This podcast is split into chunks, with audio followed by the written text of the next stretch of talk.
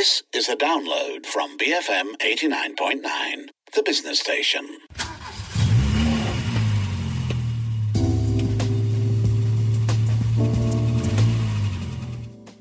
BFM 89.9, the business station. This is Cruise Control, the car show here on BFM. My name is Rich Bradbury. I'm joined on the phone lines, as usual, uh, by my two chums.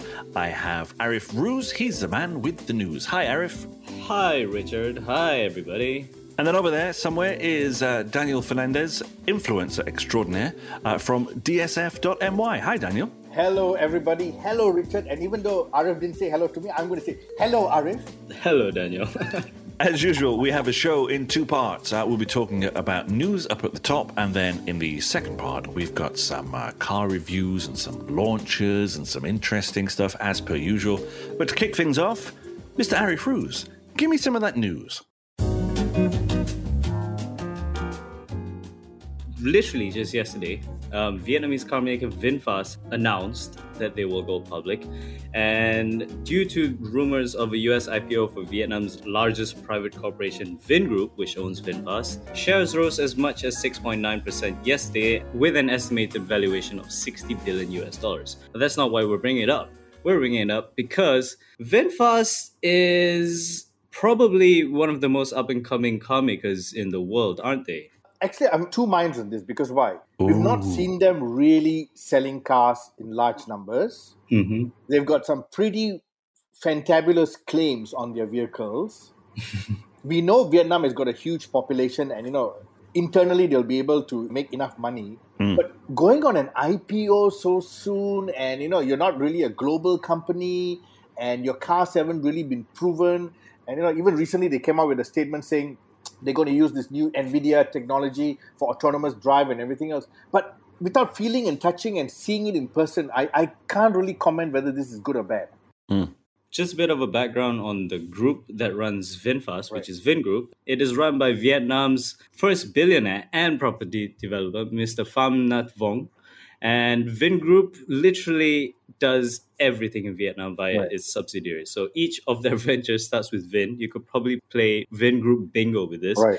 because uh, they are in property development and it's called Vincom and Vin Office, real estate, uh, Vin Homes. They've got luxury resorts called Vin Pearl, amusement parks called Vin Wonders, hospitals called Vinmec, schools called Vin School, Vin University is their university, and uh, even a bunch of stuff like fintech, network security systems, smartphones, convenience stores, and of course, cars.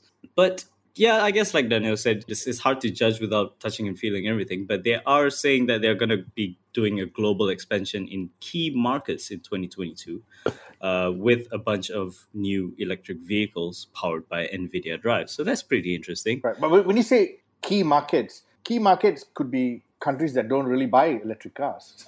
Well, can I can I just ch- uh, chime in for a sec? Right. Do you know who their uh, CEO is for uh, VinFast? It's a lady, right? No, it's a guy called James B. DeLuca. He is a CEO for VinFast. He used to be GM's um, CEO for manufacturing. Interesting. Oh. Interesting. So they got a lot of money and they can pay. Exactly. So I'm guessing the markets that they're looking at is probably likely to be Southeast Asia with uh, possible expansion over to the US at some point. Okay, I have to disagree with you there. I don't think Southeast Asia. You know why? Electric car adoption here is very slow, and on top of that, these cars are all left-hand drive. That's true. Also, the weird thing is though about, about as, as I'm sure you all you, you both know, Vietnam is a scooter country. It's a bike Yes. country. You know. But their automotive uh, expansion, sales and expansion is very, very, very fast.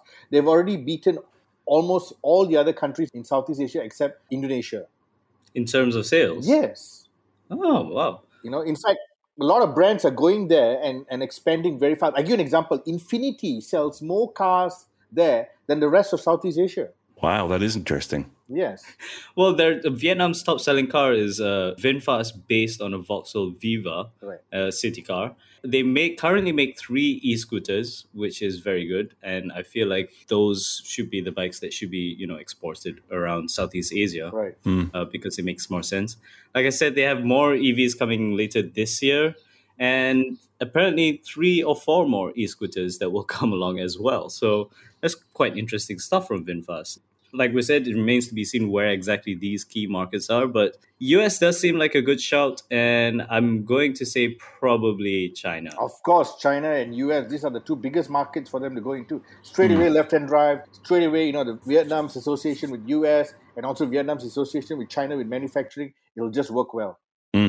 Anyway, next story. Yes. Next. So, uh, the World Car Person of the Year award. Ah, it wasn't me. I thought you'd be getting one for the G Shock ad you have. Exactly. no, didn't get it. Didn't get it. And the, this award goes to Mr. Akio Toyoda, who runs and who is the chairman of basically Toyota Motors. Well deserved. I never knew such an award existed for the World Car Person. I, I was just going to ask, there is such a thing? Yes, every year they have it for many years, but World Car of the Year seldom gets mentioned in our part of the world because the judges are mostly from countries where there's a lot of left-hand drive vehicles. So those vehicles are not really showed, you know, or sold here. yeah. Uh, GM vehicles, uh, you know, uh, American-based, uh, like eh, say for example, Acura and Fords and, and Chevrolets, which don't come to this part of the world. Mainly American based, then, I guess. Yes, yes, yes. But it's still a very prestigious award, and a lot of Japanese cars have won in the past. Well, this year's other winners are Pratap Bose, vice president of Tata Motors, which I think is a bit of a surprise. I didn't know Tata was doing that well, but I guess they do dominate the Indian market quite a lot, don't they? Uh, number three and four of the World Car Person of the Year awards goes to both Hyundai, Chairman Euisun Chung and CCO Luke Donkervolker. I think I got those pronunciations right. Absolutely perfect, I'm sure. And then number five is a program manager for a specific car, the Mazda MX-30, which is super interesting. But Akio Toyoda, he has quite an interesting story because First of all, Toyoda, of course, means he's uh, the grandson of the company founder, and he's been chairman since 2009. He's a guy who loves racing. Uh, he's been noted for introducing lots of Lexus F models, their performance brand. Right. He's uh, participated in the Nürburgring 24 hours a few times, and he still races today at the age of 65. But uh, Toyota, during his tenure, it still remained kind of a strong brand globally, and it has always sold well. And its core reputation still remains of being super reliable and dependable. And this is despite the mid 2000s humdrum era, which uh, Akio Toyoda had to testify before the US Congress over an avoidable accident and an alarming 8.5 million recalled Toyotas globally in 2009. That's a lot of cars. So when he testified, he gave an honest account of Toyota's lack of quality control, and he gave reasons because Toyota was expanding globally across all different markets in Mexico, Southeast Asia, Africa, and all those places. And he introduced a plan to take the company forward back in 2009 and leave behind their, all of their quality control issues. And I guess, in some sense, uh, his plans seem to have come to fruition because the company, I feel at least, the company has turned around and put them back into the spotlight, remaining even profitable through the pandemic in 2020. I'm actually very impressed with this man. Even though some people in some segments say that, you know, because he's not pushing very hard for electric vehicles and he's going more towards hydrogen and everything else, I think he's got a master plan ready. And actually, Toyota, for this Olympics, they were already planning to showcase a lot of electric vehicles. But I think for them, hydrogen is the way forward because it's faster to fill up, it's, uh, it's a cheaper source, it's uh, easier to work with because they've they've worked a lot on hydrogen. So of course the rest of the world is going to electric vehicles, but nobody's thinking about battery, battery recycling, the cost that discarded batteries will be sitting on the earth, you know, things like that. Whereas he's looking at a a more sustainable long-term solution, which is hydrogen. Totally agree. Yeah. But anyway, it's you know, it's two schools of thought, but I want to say well done, Akio. Any thoughts, Rich? No, no. I, I, the fact that he's still racing and, and interested in doing that at 64, 65, I think is fantastic. And when I do finally, eventually get my driving license, you know, I, I, I hope to be doing something similar. So you're going to go racing. I'd like to, yeah. let let me be your PR officer. This will be so interesting. deal, deal. You have a deal. no, but I, I really agree with you, Daniel, because it feels like Toyota is the biggest car company in the world and they are taking a bold step of not actually going towards battery powered yes. electric vehicles. Yes. And like you said, mining is. I don't know about this, you know. I really don't know about that. I, I think they're going to be out there alone in this. You know, it was like when you know when there was the decision originally to move from horse and carriage to motorized vehicles. There was Ford out there stood by themselves for the longest of time, and people looking at them, and eventually everybody went the Ford route. And I think the problem is with something like electric vehicles versus hydrogen. Hydrogen is going to be one of those things which is always going to be an outlier, I think, and, and might be secondary and, and kind of supportive of electric vehicles. But I think I, am not so sure about this, Campbell. I'm sat on the fence on this. Off the top of my head, there's only one other car company that works on hydrogen, which is BMW. Yeah. And they haven't done anything with hydrogen in the past 10 years. Yeah, they've, they've kind of let it sit and stew for a while. But you see, you, I, I, agree with you, Richard, because, you know, it's like a left field test, yeah. you know, but they still got electric cars. But what they're saying is, I'm still going to throw a lot of money into R&D for hydrogen because it's long-term the best No, I agree. Yeah, I agree. I, like maybe 50, 60 years down the line, this right. could be something, perhaps. But because battery technology is the one, as we know, is the one thing that's holding it all back. Yes. Anyway, from Akio Toyoda to their new car called the Toyota Harrier. It's back in Malaysia since last week. Uh, it's going to cost 250,000 ringgit, and as usual, it's a luxury Toyota, so it's very high spec. You got Toyota safety sense, LED headlamps, panoramic sunroof, powered leather seats, a powered tailgate, digital screens, and also, for the first time in Malaysia, a digital rear view mirror. Mm. Quite interesting stuff. Yes. Um, worth the money, Daniel? 250,000? I've seen these cars and they're almost, I mean, they're 99% a Lexus, you know? It just doesn't carry a Lexus badge. And then it's CBU Japan. Of course, there are a lot of people are saying, why no turbocharged version? Yeah. Okay. But then again, Toyota is trying to say it's fuel efficient, it's a family vehicle, it's for inner city commuting. When you go on the highway, there's still enough power. But of course, you know, Malaysians will always say, Oh, I want more power, more power. And then they'll come back and say, Why the consumption so high? Eh? so you know, you and you know, because it's CBU, they don't have to bring in a lot of units to flood the market. You want, I order. You want, I order. You know, simple as that. Uh, in terms of competition, though, last week as well, BMW Malaysia launched the X3 sDrive 20i, which cost about the same kind of money. Yes. 287,000 ringgit. It's going to come in in the X Line package. So it's the way I would describe it is the posh and suburban spec. Right. And, you know, the lower price means a less powerful powertrain. So 184 horsepower from the same 2 liter turbo four cylinder that they put in the X330i right. right. X Drive model. And this one is rear wheel drive only. But it's very well spec and somehow comparable to the Harrier. It's got 19 inch wheels, aluminum trim, uh, sport seats, two digital display, BMW hi fi audio, and a bunch of other safety kits. So 287,000 ringgit for a BMW or 250,000 ringgit for what is essentially a Lexus. What's your take on it, guys? I'll go. Ooh. I'll go for the Toyota because it'll be super reliable, no after sales issue, and selling it is going to be a breeze. I agree. Yeah. Me too. yeah, yeah, I agree. you know, but you know, both BMW owners are agreeing with me. So, I mean, you can't argue with that fact, you know. Yes. Yeah, you know? yeah. And I guess on that agreeable note, Yes, uh, let's take a short break, shall we?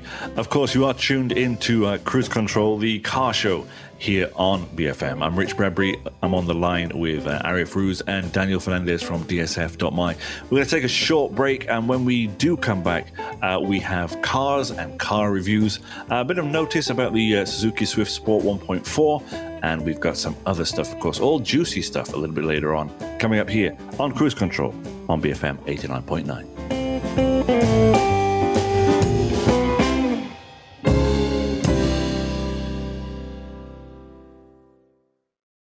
Because freedom matters. BFM 89.9.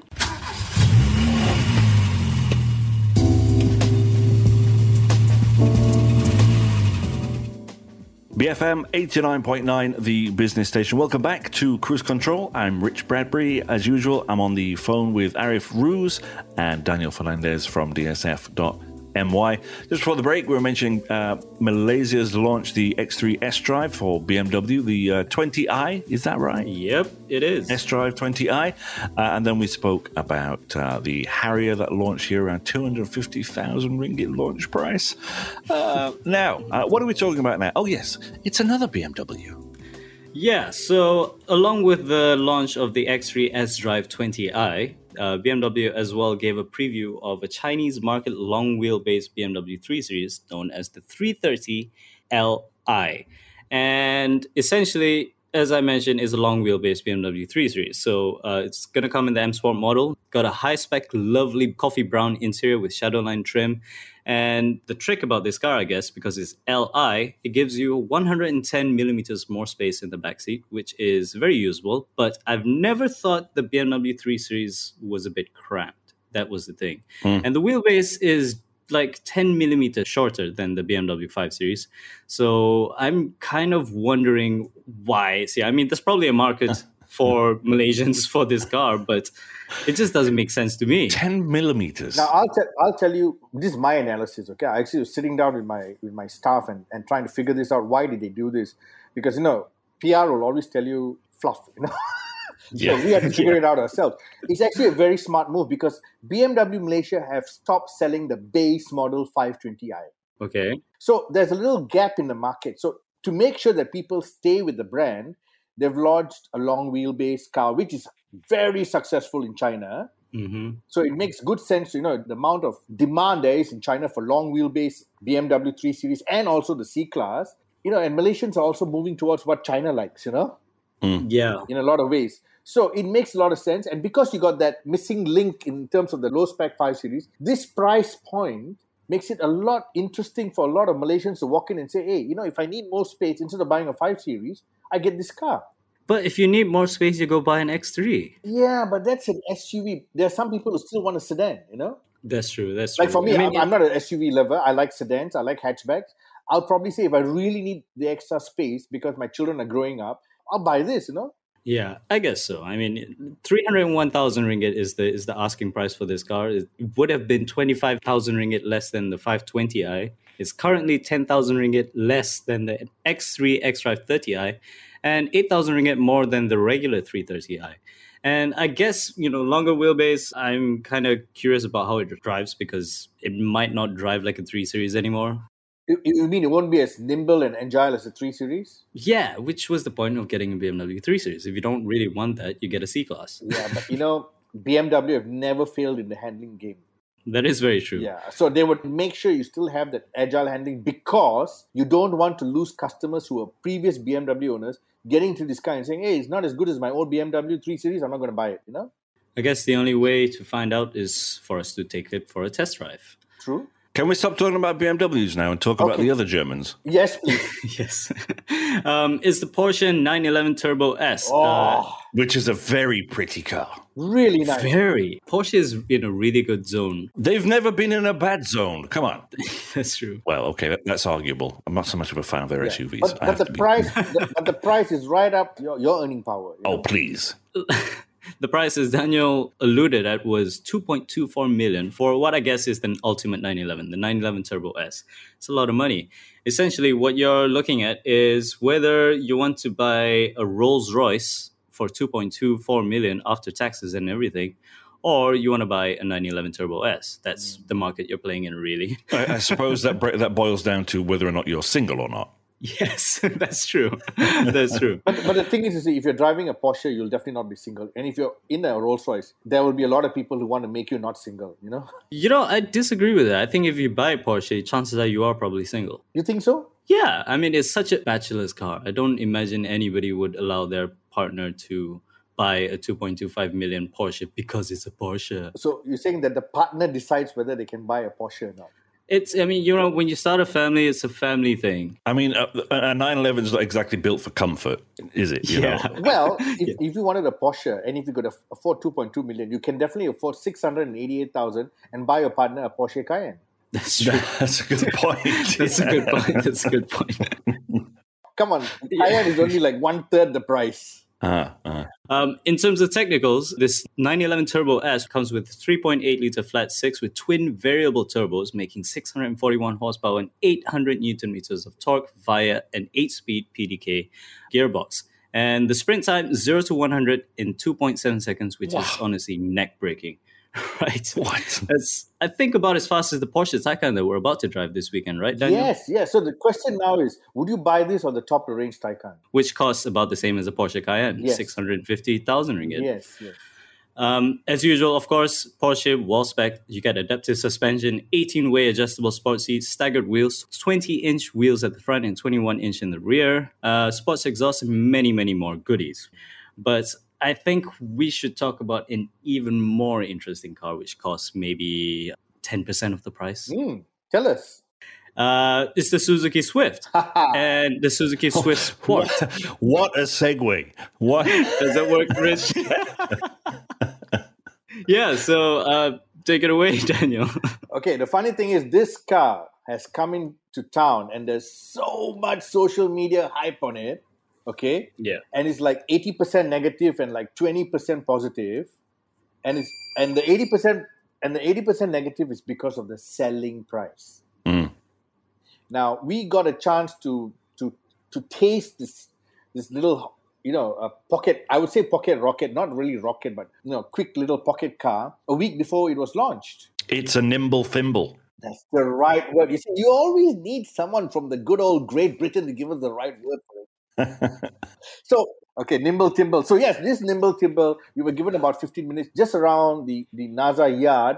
Uh, there's a little bit of a you know tarmac area you can we can go and, and do a zero to hundred, not exactly zero to hundred, more like a zero to fifty. But we got a nice first impression of the car for 15 minutes. But we spent another about maybe half an hour dissecting the interior. So I've got to start by saying this: the price, 139,000, shocked Malaysian car enthusiasts, and they said, "Hey, this is too expensive." But when we did a bit of research online uh, just before the launch, we realized that gray importers, because this is this car has been around for three, four years, gray importers have been bringing it in the last few years, selling it used with mileage, no warranty, no after sales, for between 130 to 135,000. This is weird. Yes. And immediately after the car was launched last weekend, Monday, Tuesday, when I went to see the same online classifieds, some of them had reduced the price to 120,000. Hmm. For the grey market ones. The grey market ones. Because why? Right. To be honest, if this car is four years old, it should be only worth about 80 to 85,000. Yeah. So the grey market guys will have to slash and burn their prices and bring this car down to at least 90, 95,000. Yeah. Unless people buying them do not read dsf.my. Hmm. and then they'll make a make a killing. So meanwhile, we got the car for a little while. We dissected the interior, and what we found was a really. I will actually be brave enough to use the word premium because the interior is so well built, so well put together. And you must understand, in Japan, this car comes from a factory that builds the same range of cars for the rest of Asia. But in UK and Europe, this car comes from their European factory, Yeah. and the standards are the same. This is a Japanese car, though, right? Yes, it's a hundred percent made in Japan car. Naza Eastern, which is the importer for this car, they're only bringing in cars from Japan. Yeah. So you're getting a made in Japan car, and because they're fully imported, the cars come in every month. The stock comes in every month. So they were built two months earlier. Yep. Now here's the funny thing: a lot of people are still saying, "Okay, the price is too high," they you know, blah blah blah, and everything. We did our research online, and uh, it, it's quite surprising that actually the prices in UK, for example, okay, I'm going to give you the price in UK. This is going to blow your socks off, Richard. is fourteen thousand nine hundred pounds sterling. Wow. That's high, right? Yeah. That's about eighty-five thousand ringgit in the UK before local taxes eh, and shipping. Fifteen thousand pounds. I think to me, if I was looking like maybe it's because of the way that I look at the Suzuki Swift Sport, Right. but fifteen thousand pounds seems quite like you know it's fair. It's Ford Fiesta ST price. Yes, but you see, for the average person in Malaysia, they're saying, this is a small car.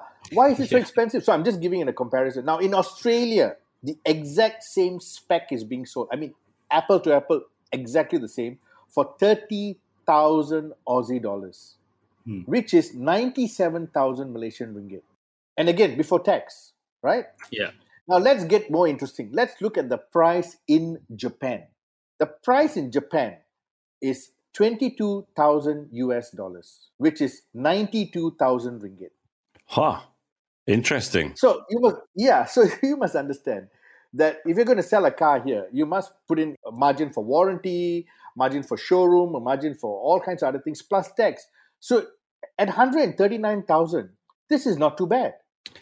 You can argue like that, but at at the end of the day, it's a Suzuki Swift, and it's an expensive Suzuki Swift. Exactly. So what is what it is is it's Japan saying, "Hey, my car is top notch. My car has got all these extra features, or, or this handling, or this build quality. You want, you buy. You don't like, it's okay. You know. Yeah, we're gonna they're gonna make enough money overseas as it is. Yeah. So you don't have to argue with me. You don't have to go on social media and shout at me. This is my selling price. So Naza Eastern is basically just playing playing with a little bit of a margin and bringing these cars in. So the first batch was only four cars. Four cars for the launch. The next batch coming in is about 20 cars. And guess what? As of yesterday, they've already sold three cars. I thought you were going to say they were all sold out. One car is for showroom, three cars are sold out. And they've got 20 over serious inquiries for the next batch. Of course, pending, mm-hmm. you know, loan and this and that and everything else. So over the weekend, even though a lot of people said, "Oh, too expensive," Naza is not doing a good job, they're overcharging and all that. The foot traffic at the showroom was very, very good. Can I ask a question? Yes. Now, um, Suzuki Swift traditionally is aimed at a specific demographic, right? It's, you know, 20s, early 30s kind of stuff. Correct. But at a price point like this, people who are in the 20s and early 30s probably can't, wouldn't normally be able to afford something like this. So what's happening there? Who, who's paying for this? Mommy and daddy. Right.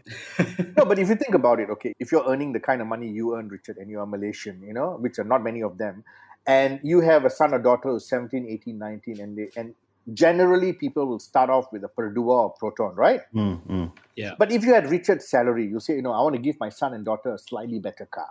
Mm. Okay, so you'll go for Suzuki Swift because why? It's you know, it's it's got a better shell, it's got better features, it's a bit more premium, it's got a little bit more excitement, and then you know, having it in your garage says that you got a little bit more money than, than the guy down the street. You know what? That was exactly my university experience. Ah. Then comes the next thing is you see, if someone like Arif, okay, he's working, he's earning very well from BFM because BFM is the number one radio station in the nation, and he says, you know, I don't want a second-hand car anymore. I want a brand new car. He will go for something like this because it shows that he's earning well, he's doing well, he's going to the next level of adulthood. You know, Mm. Would And you then- buy one of these, Arif? If it were in manual, yes, definitely. Ah, that's the other sticking point, right? Okay. So, Yes. so because it's fully imported, I like to come to RS point. Because it's fully imported, if you want, you can put in an order for a manual. I'm sure Naza will be able to talk to the factory and pull a manual in. But they're not going to put it in the showroom because why? A lot of people come in saying, okay, I want a manual. But they end up buying an auto because why? Years down the line, when they want to sell it, it's not easy to sell a manual. Mm. That is true. Because I drive manual cars and I know a lot of people say, oh, manual car, fantastic, blah, blah, blah. But when it comes to buying, uh, buy the auto. Ah. okay? So we dissected the interior of this car and we have to say, on par with what comes out of Europe in terms of small car uh, hatchback, say like the Polo GTI, the Peugeot Yeah. 208 GTI, the Ford Fiesta, you know, the Fiesta ST. In fact, I think this feels a bit more special than what the Fiesta ST looks like and all the other small cars look like because those red accents and you know those dials that point directly downwards Exactly. when it starts. So it's amazing. Yeah, it's not even that. It's just the touch and feel points. You know, the seat material, the door panels, Yeah. the roof lining, everything is on a slightly above the norm in that segment. Yeah. Because Suzuki is not a mass manufacturer. Yes, in India they're mass because they're associated with Maruti and they've been selling like like crazy. They are like like when Volkswagen went to China, you know, early adopters. Mm. yeah. So in, in India, everybody wants a Suzuki and a Maruti. But those Suzukis will not come to Malaysia. You're only going to get the ones coming from Japan. Yep. And then you got the engine. Okay, the engine might not be the most liveliest engine in terms of figures because it's 1.4 liter turbocharged. Now, Hmm. that 140 brake horsepower might not tickle you enough. But because the car is only 970 kilos, which is very light, it's very perky. Even with the auto gearbox, it's very perky. And then you got pedal shifters. So you can actually get that almost automatic driving feel, you know? At that weight, it's about as heavy as a first edition Mini. Uh, first edition Mini about 800 kilos. It's actually Wow. the same weight as a first edition Golf GTI Mark One.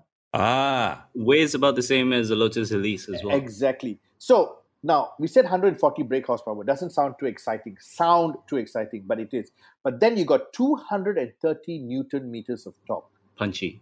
which is a lot for that kind of lightweight. And you got the semi bucket seats. You got that very progressive steering wheel. It's not too light. It's not too heavy. And you've got 16 inch wheels. So a lot of people said, "Oh, 16 inch wheel, very small." Hey, brother, you want perky, you want good handling, and then you want to be able to ride on our roads. You know, our roads are not the really best. But if you want to upgrade, go ahead. Buy yourself a set of 17 or 18 inch wheels. Then you will lose out on your pickup Yeah. unless you buy really good lightweight wheels.